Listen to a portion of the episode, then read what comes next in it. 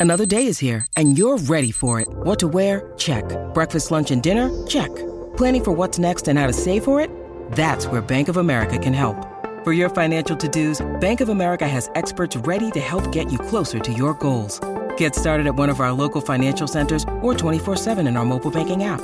Find a location near you at bankofamerica.com slash talk to us. What would you like the power to do? Mobile banking requires downloading the app and is only available for select devices. Message and data rates may apply. Bank of America and a member FDIC.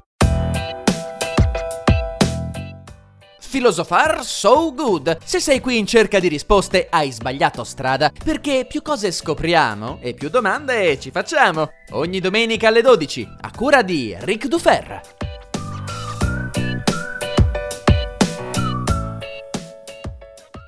Eh sì, lo so, avete ragione, lo ammetto. Come Philosopher So Good lo dice Gio Pizzi, nessuno l'ha detto mai. È domenica, sono le 12, quindi bentornati nell'unico podcast in cui capiamo che più cose scopriamo e più domande ci facciamo. Quest'oggi parliamo di linguaggio e lo facciamo a tu per tu? No, a noi per noi? No, a io per noi? Boh, non lo so, avete capito, oggi non c'è un'intervista. Questo per rispondere a tutti quelli che mi hanno chiesto, ma la terza stagione di Philosopher So Good sarà tutta interviste? No, non lo sarà. Quando potrò vi proporrò interviste chiacchierate con persone che lavorano in maniera proficua nel campo della cultura, sia essa scientifica, filosofica, letteraria o quant'altro, ma di tanto in tanto si torna alla nostra chiacchierata domenicale. L'argomento di oggi è emerso da quel bellissimo, meraviglioso luogo non luogo che è il mio gruppo WhatsApp con i miei mecenati di Patreon. Luogo bellissimo in cui peraltro potete accedere solo con 2 euro al mese, veramente un caffè al mese, con cui potete anche sostenere quindi il mio canale. E accedendo a quel gruppo, beh, ogni giorno troverete un sacco di bellissime discussioni, fra cui quella che vi porto oggi, ovvero il linguaggio e il suo imbarbarimento. Viviamo evidentemente in un'epoca in cui l'italiano si sta mischiando, mescolando, alcuni dicono rovinando con inglesismi, neologismi provenienti da non soltanto la lingua anglosassone ma anche da internet, dai nuovi mass media e da tutto quel eh, ventaglio di eh, enti comunicativi che modificano naturalmente il nostro modo di parlare e di pensare. Ora la discussione è molto interessante perché, perché io lavorando su internet mi sono trovato di fronte a un sacco di cose incredibili, per esempio la parola triggerato. Triggerato all'inizio mi faceva inorridire quando sentivo qualcuno che diceva mi hai triggerato o quella cosa mi fa triggerare io mi innescavo. Poi ho capito che triggerare in realtà è una parola che non si traduce esattamente con innescare, ma sarebbe più che altro tirare il grilletto, grillettare, che però come potete capire non è una cosa che si può dire così a cuor leggero. Oppure parole come bannato, che arriva da to ban. Bannare è un inglesismo che si è trasformato in una lingua, in una parola italiana. E poi ci sono anche forme molto più antipatiche, per esempio quando due persone parlandosi non si capiscono e uno dice ah, è stato, è stato solo un misunderstanding. Cos'è che è stato? No, è stata un'incomprensione. Ovviamente io non sono un eh, nazi purista della lingua, però credo che quando l'italiano ha una parola per dire quella cosa, in effetti dovrebbe essere utilizzata la parola in italiano. D'altra parte, come vedremo, noi non abbiamo il controllo della lingua. La cosa veramente importante da capire è che il linguaggio è qualcosa che ha una vita autonoma. In parte perché il linguaggio ci produce per quello che siamo e non siamo noi a produrre il linguaggio in parte perché, come diceva Giorgio Manganelli, sono sicuro che le parole abbiano un suono, forse hanno anche un odore e una vibrazione, non sono certo che esse abbiano un significato.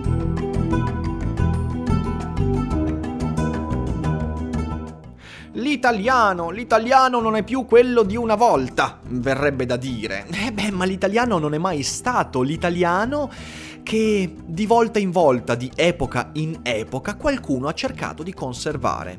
Perché il primo dato di fatto, studiando la storia della nostra lingua, ma anche la storia di qualsiasi lingua, è l'evidenza secondo cui la lingua parlata in un dato momento storico nasce sempre da un'aberrazione e non nasce da una modifica razionale. Il linguaggio ha poco di razionale, il linguaggio nasce da una mescolanza, da incidenti, da casualità che fanno parte dell'ambiente linguistico che ci circonda e nel quale siamo nati ed immersi. L'italiano è nato da un'aberrazione, ricordiamocelo, nasce dall'imbarbarimento del latino volgarizzato che poi si tramuta nell'arco di secoli, un processo che ha portato via secoli, nell'italiano che Manzoni ha trasformato e utilizzato con i promessi sposi.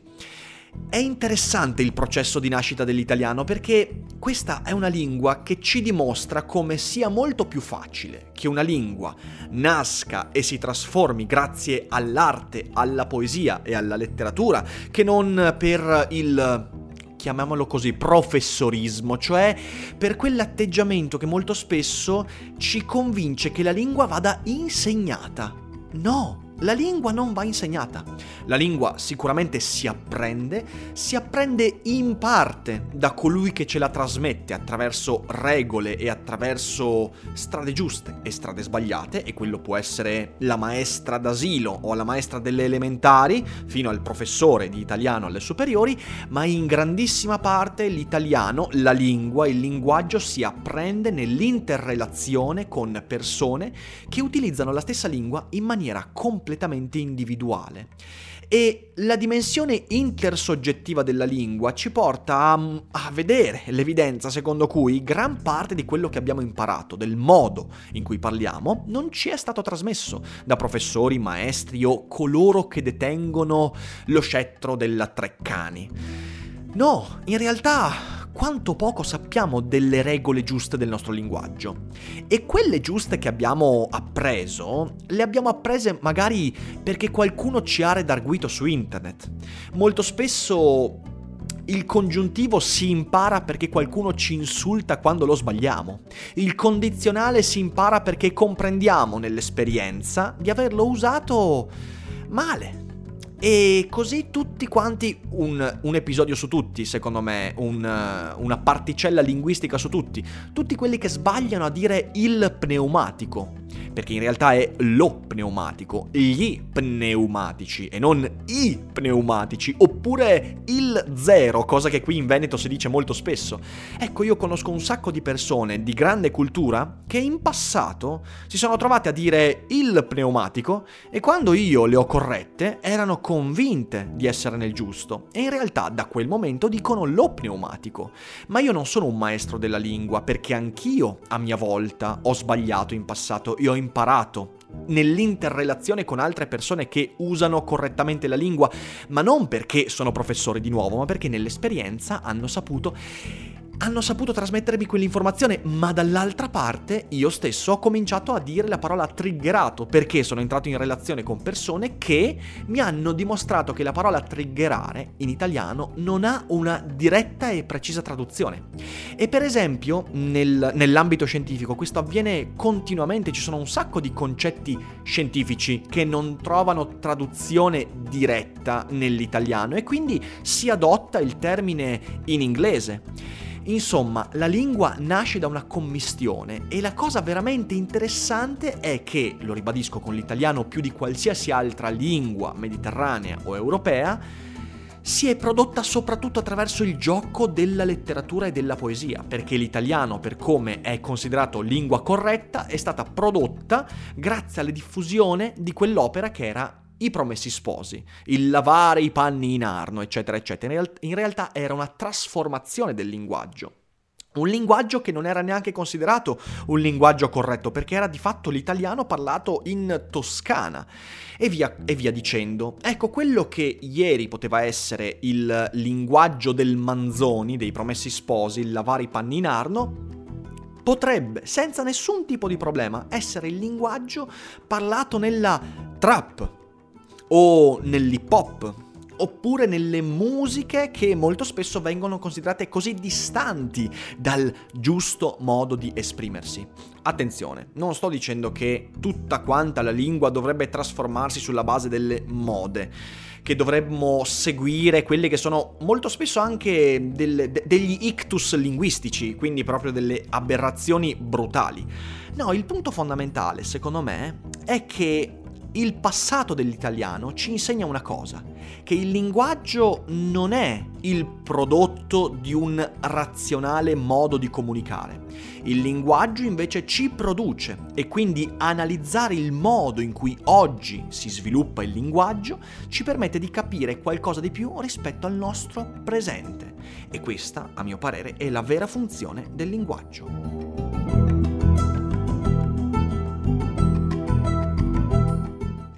Linguaggio è in continua evoluzione. Questa è una frase che sembra un luogo comune, ma a mio parere c'è una un grande fraintendimento, un grande misunderstanding, no dai sto scherzando, sul concetto di evoluzione, perché eh, quando noi parliamo di evoluzione, noi tendiamo ad associare a questa parola una sorta di progressivo miglioramento, come se si evolvesse il mondo verso il bene, verso il meglio, verso qualcosa di più qualcosa di più ricco, di più funzionale, ma le cose non stanno affatto così.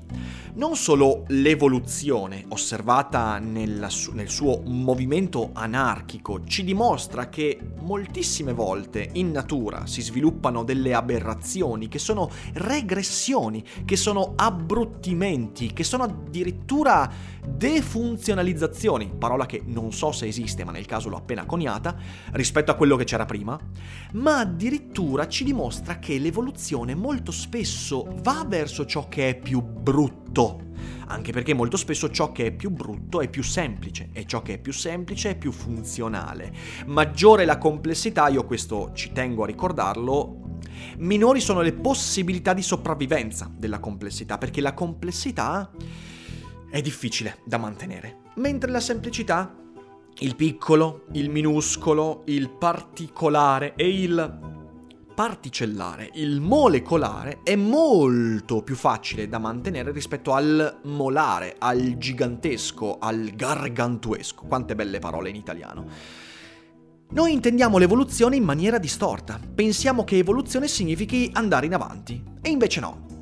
Evoluzione, per la grandissima parte dell'evoluzione, è marciare sul posto, fare dei cambiamenti minimi con quello che c'è. E di tanto in tanto c'è una spaccatura enorme che porta a una evoluzione che può diventare addirittura una rivoluzione, cioè un passo in una direzione diversa rispetto a quella che avevamo preventivato, che cambia tutto. Ma il linguaggio, lo ribadisco, è per grandissima parte marciare sul posto. Cioè le grandi rivoluzioni del linguaggio sono talmente rare che noi non ne abbiamo molto spesso memoria. Credo che internet sia una di quelle rivoluzioni del linguaggio, ma non è tanto una rivoluzione perché se andiamo bene a guardare, nella realtà dei fatti è comunque un dare una sfumatura a qualcosa che già comunica- comunicavamo da secoli.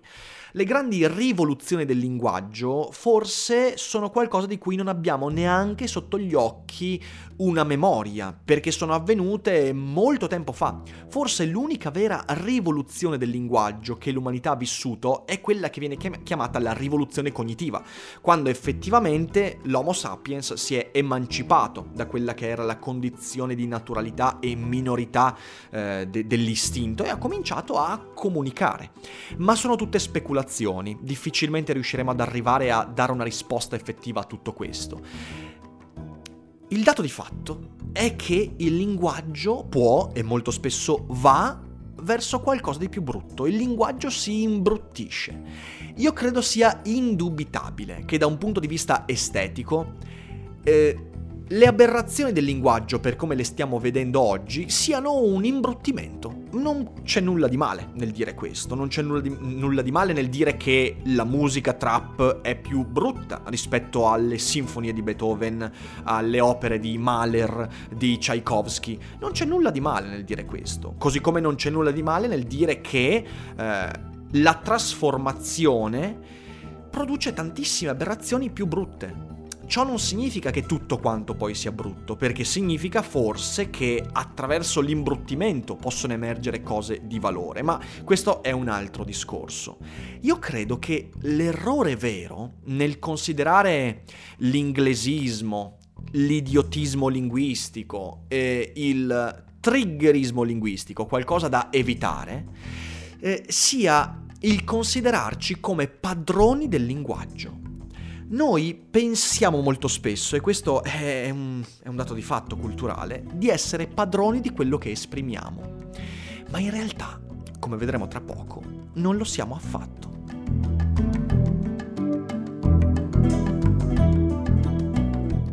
Cosa significa essere padroni del linguaggio?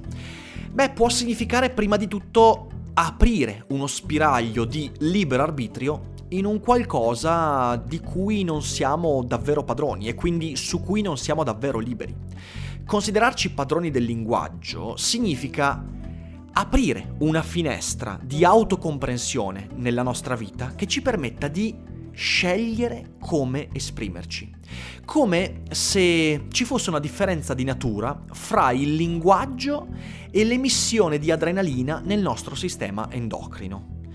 Ma in realtà non c'è una differenza in questo. Così come il mio corpo secerne adrenalina, sebo, come produce globuli rossi, così come scatena processi metabolici di cui io non sono minimamente né padrone né consapevole, il mio corpo produce anche linguaggio. Perché dico questa? Forse è una tesi che può sembrare molto, molto, come dire, molto estrema, ma nella realtà dei fatti l'onere della prova va a chi pensa che il linguaggio sia qualcosa di differente rispetto al sistema endocrino. Perché? Perché non c'è nessuna prova che mi dica chiaramente che il mio emettere parole, concetti e idee sia diverso dall'emettere e il secernere sostanze chimiche. Perché il processo nel corpo è esattamente lo stesso. Potremmo dire quasi, adesso ci azzardiamo a dire una cosa che farà saltare sulla sedia molte persone, che così come le mie ghiandole surrenali involontariamente producono delle, degli ormoni che mi servono a vivere, il mio cervello involontariamente produce eventi mentali che si trasformano in linguaggio, espressione e comunicazione. Perché dico questo? Beh, questo è sostenuto da due cose a cui io sono molto legato, due elementi culturali a cui io sono molto legato. Da un lato Borges, dall'altra parte la neurobiologia. Partiamo da Borges, due elementi apparentemente distanti, ma in realtà non lo sono affatto. Borges scrive in, in finzioni, se non sbaglio, siamo parlati, non parliamo. Cioè, cosa sta dicendo Borges? Borges sta dicendo che il linguaggio è qualcosa che in qualche modo ci preesiste. Ma preesiste a chi? Preesiste a che cosa? Beh, secondo Borges il linguaggio preesiste al momento di autocomprensione. Cioè, le parole, i concetti, le idee prendono forma dentro di noi, vengono emesse da noi, ma noi arriviamo subito dopo a comprendere quello che abbiamo detto. C'è il bellissimo ciò che Borges scrive in esergo a Fervore di Buenos Aires, la sua prima raccolta poetica. Rendetevi conto che questa raccolta è stata scritta a 19 anni, una raccolta meravigliosa che parla esattamente di quello, parla della libertà e della parola e del rapporto fra pensiero e libertà. E Borges all'inizio di quest'opera scrive è un caso che di questi versi io sia l'estensore e tu il lettore. I nostri nulla differiscono di poco. Cosa vuol dirci con queste parole apparentemente enigmatiche Borges? Beh, quello che il giovane Borges vuole dirci è questo. Che non ha deciso lui di scrivere quelle parole, ma che egli è stato deciso, quasi scelto da quelle parole. In che senso? Dannazione, cosa sta succedendo?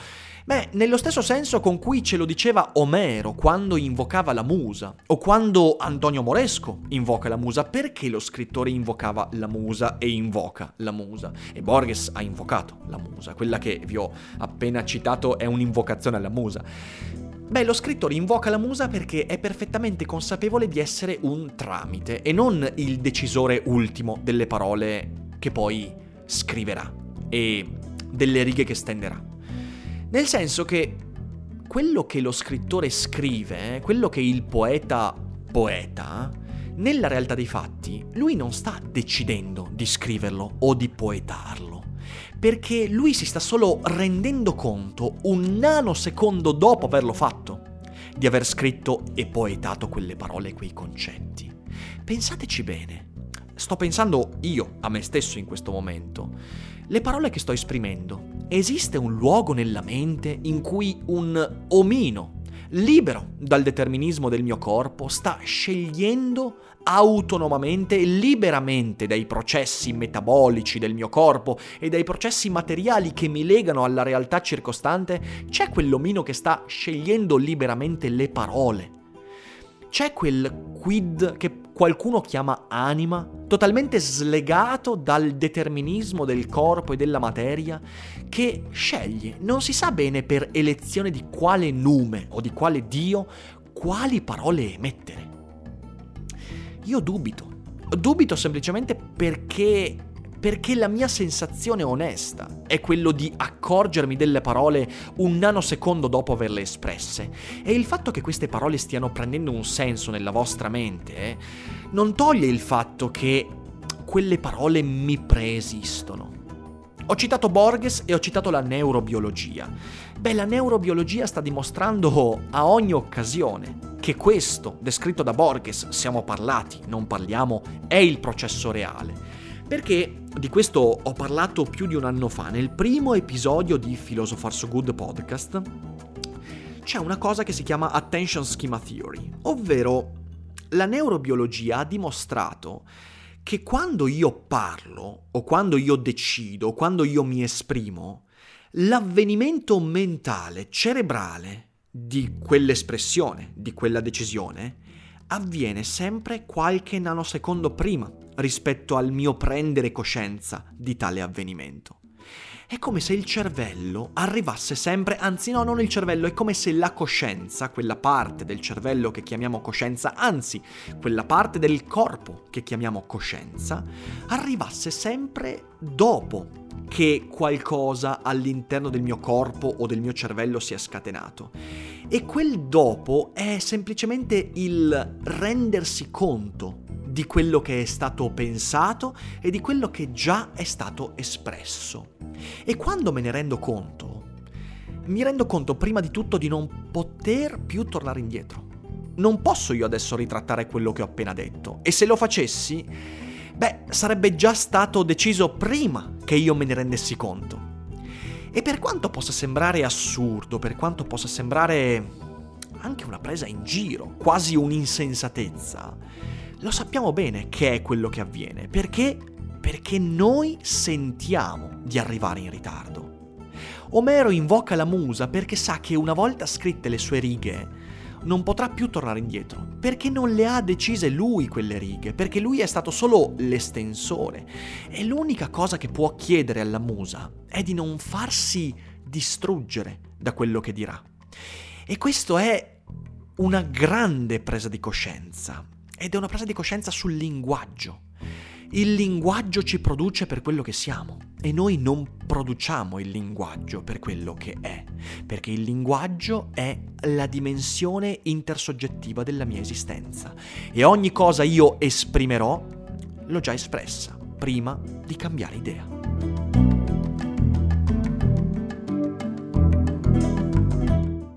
So quanto può essere devastante il senso di impotenza quando ci rendiamo conto di quello che ho appena detto, quando riusciamo ad abbracciare veramente quello che ho appena espresso e che in realtà non ho mai deciso di esprimere, ma ha deciso di venire espresso da me, nell'evento che è questo momento, questo podcast, su cui non ho un reale potere. Io non posso decidere di non dire quello che sto dicendo in questo momento anche se sto dicendo di non poterlo fare, ma rendiamoci conto che l'attimo presente mi è già sfuggito e con esso ciò che ho espresso nel momento presente. Il linguaggio mi produce, il linguaggio mi pervade, esattamente come uno spirito che mi dà forma per quello che sono.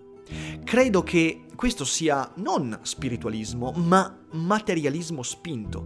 È il materialismo che mi dimostra, attraverso il determinismo, che quello che sto esprimendo non lo sto decidendo. e che quindi io sono il frutto ultimo di quanto avvenuto nel nanosecondo precedente, quello che sto vivendo. E appena me ne rendo conto, sto vivendo già un altro presente e un altro ancora su cui non ho potere.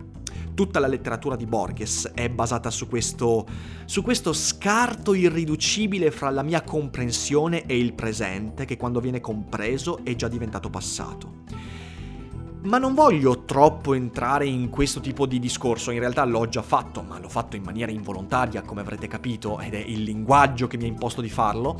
È come se fosse una musica questo podcast. Io sto suonando una melodia che sta suonandosi di per sé e sono solo lo strumento di questa melodia, ma ripeto, dannazione non voglio entrare troppo in questo discorso, magari ci ritorneremo e vi dedicheremo un podcast eh, intero. Quello a cui vorrei tornare è il linguaggio. Se io penso di essere padrone di, del mio linguaggio, io posso farlo, ma mi sto raccontando una storia su cui non ho veramente alcuna prova, cioè mi sto raccontando la storia del demone che sta dentro la mia testa e che, libero dal, dai condizionamenti intersoggettivi e ambientali del mondo, riesce a slegarsi da quei condizionamenti e riesce, non si sa bene per quale elezione divina, a scegliere liberamente le parole che io sto esprimendo. Questo è consolatorio da un lato perché ci dice che potremmo sempre in qualche modo tornare indietro e ovviamente sappiamo che non possiamo tornare indietro e che quanto detto non può essere ritrattato, anche se poi lo ritrattiamo, ma quello che abbiamo detto è stato detto. Ecco, io credo che la forma del linguaggio è sintomo di ciò che ci attraversa e non è conseguenza del nostro controllo, tantomeno della nostra cultura. Ora, questo è un problema enorme che forse non riuscirò neanche ad esprimere come vorrei eh, e vabbè al massimo poi farò un ulteriore podcast in futuro. Quello che vorrei esprimere è molto difficile, cioè il modo con cui mi esprimo mi dice cosa in un dato momento della mia vita mi compone ma non mi dice cosa posso farne veramente di questo linguaggio, perché il linguaggio fa di me ciò che vuole, perché il linguaggio è il frutto, lo ribadisco, di un'intersoggettività assolutamente complessa, su cui io ho un minimo tanto per usare un inglesismo, grasp, cioè ho un minimo attacco, ho una minima comprensione. Ecco, vedete una parola interessante dell'inglese, eh, che in realtà non è ben traducibile in italiano, è grasping. Quando si parla di un concetto a cui vogliamo aggrapparci, e la parola più adatta è aggrappare ma non abbastanza viscerale, è to grasp.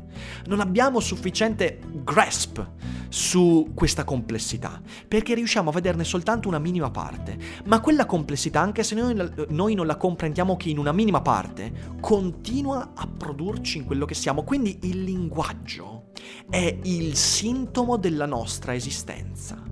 È il sintomo di ciò che in un dato momento della nostra vita ci attraversa. Quindi il lavoro vero del filosofo non è quello di manipolare il linguaggio per parlare meglio, per parlare più chiaramente, ma è analizzare il modo con cui io parlo per capire cosa mi compone.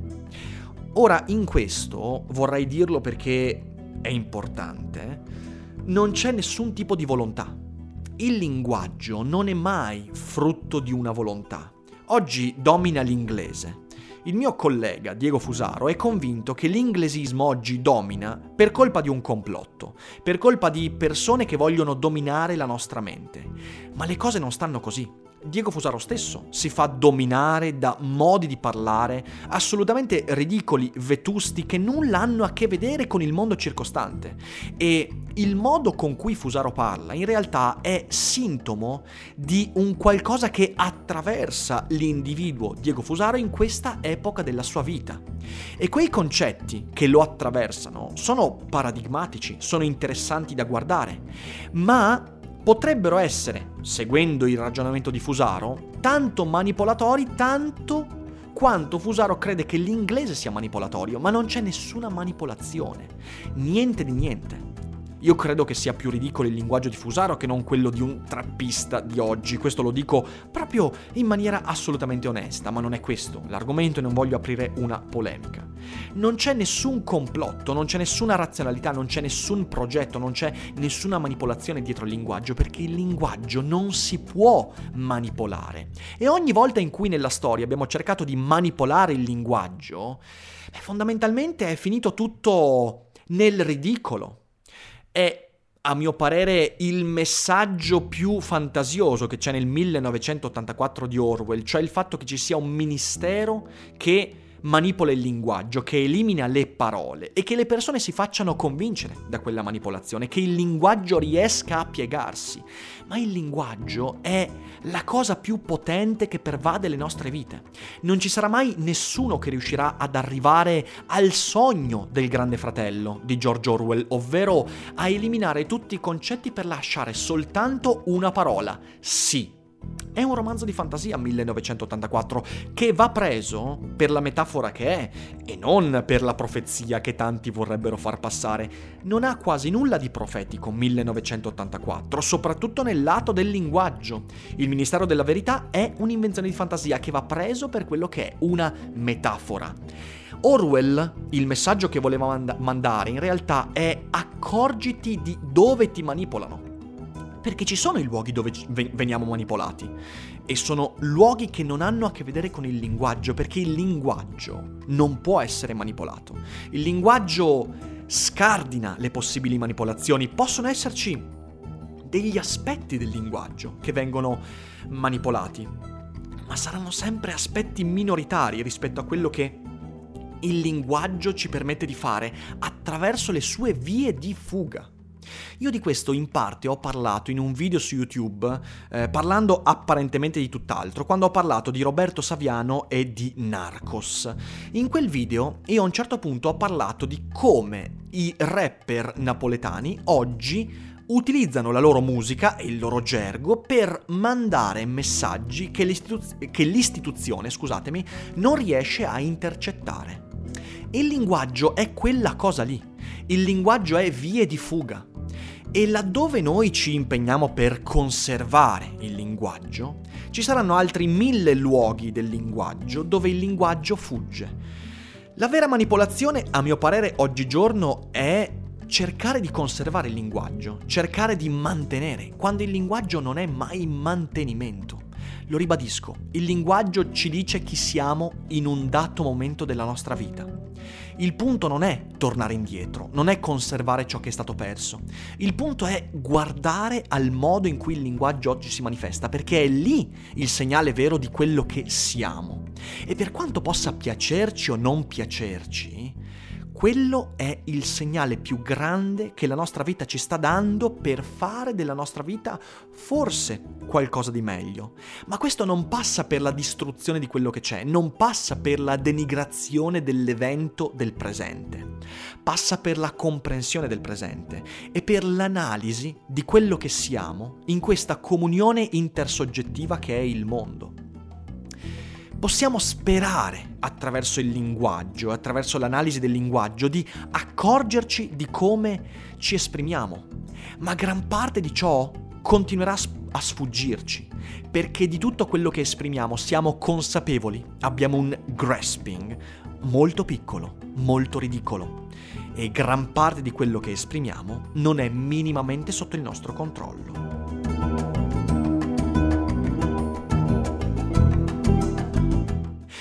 Ovviamente, per concludere questo discorso, quello che voglio dire non è che dobbiamo arrenderci al fatto che il linguaggio diventi una schifezza, ci mancherebbe. Io agisco ogni giorno sulla mia persona per far sì di parlare in maniera più chiara, di esprimermi in maniera più proficua, per riuscire a trasmettere quello che davvero voglio trasmettere. Ci provo sempre e costantemente, ma lo faccio su di me, e mi accorgo spessissimo degli idiotismi, dei difetti che il mio linguaggio manifesta, manifestando idiotismi e difetti che fanno parte della mia vita.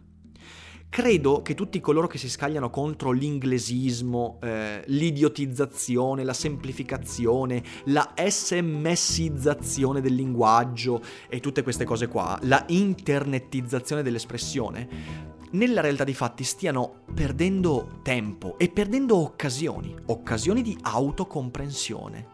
Credo che il linguaggio, lo ribadisco, sia il più grande sintomo di quello che è la nostra vita e la nostra esistenza e dobbiamo cercare di fare un'analisi onesta di ciò che siamo e che rifiutiamo o che utilizziamo gli inglesismi, il triggerare, il bannare, il misunderstanding, il grasping e tutto quanto, che li utilizziamo o meno, che li aborriamo o meno, il modo con cui parliamo ci dà un segnale su quello che siamo.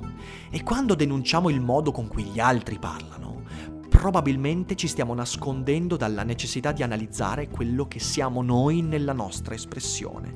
Perché ci esprimiamo in un certo modo? Cos'è che fa del nostro linguaggio quello che è e cosa il nostro linguaggio fa nella nostra persona, nella nostra vita, nel modo con cui esprimiamo i nostri sentimenti ed emozioni?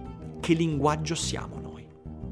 Questo credo sia la domanda che è fondamentale porsi e non soltanto in quest'epoca, ma in qualsiasi altra epoca. Forse il linguaggio è molto di più rispetto a quello che noi vorremmo che fosse, forse a volte è molto di meno, perché lo, lo sopravvalutiamo, ma è lo strumento fondamentale non per dominare il mondo, ma per comprendere il nostro ruolo in mezzo a questa complessità. Come sempre con Philosopher So Good spero non che siate d'accordo o in disaccordo, ma spero di avervi portato una riflessione che amplifichi la vostra comprensione di certe questioni. Con un commento potete dirmi cosa ne pensate e ovviamente vi invito a diffondere il podcast per farlo conoscere a quanta più gente possibile. Io vi auguro una buona domenica, un buon pranzo, un buon weekend e noi ci risentiamo domani con il ritorno di Daily Cogito. Vi abbraccio, grazie per avermi ascoltato e ricordatevi che più cose scopriamo e più domande ci facciamo.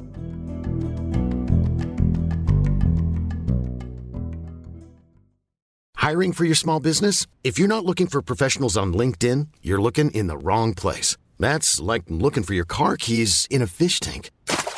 LinkedIn helps you hire professionals you can't find anywhere else, even those who aren't actively searching for a new job but might be open to the perfect role. In a given month, over 70% of LinkedIn users don't even visit other leading job sites. So start looking in the right place. With LinkedIn, you can hire professionals like a professional. Post your free job on linkedin.com slash people today.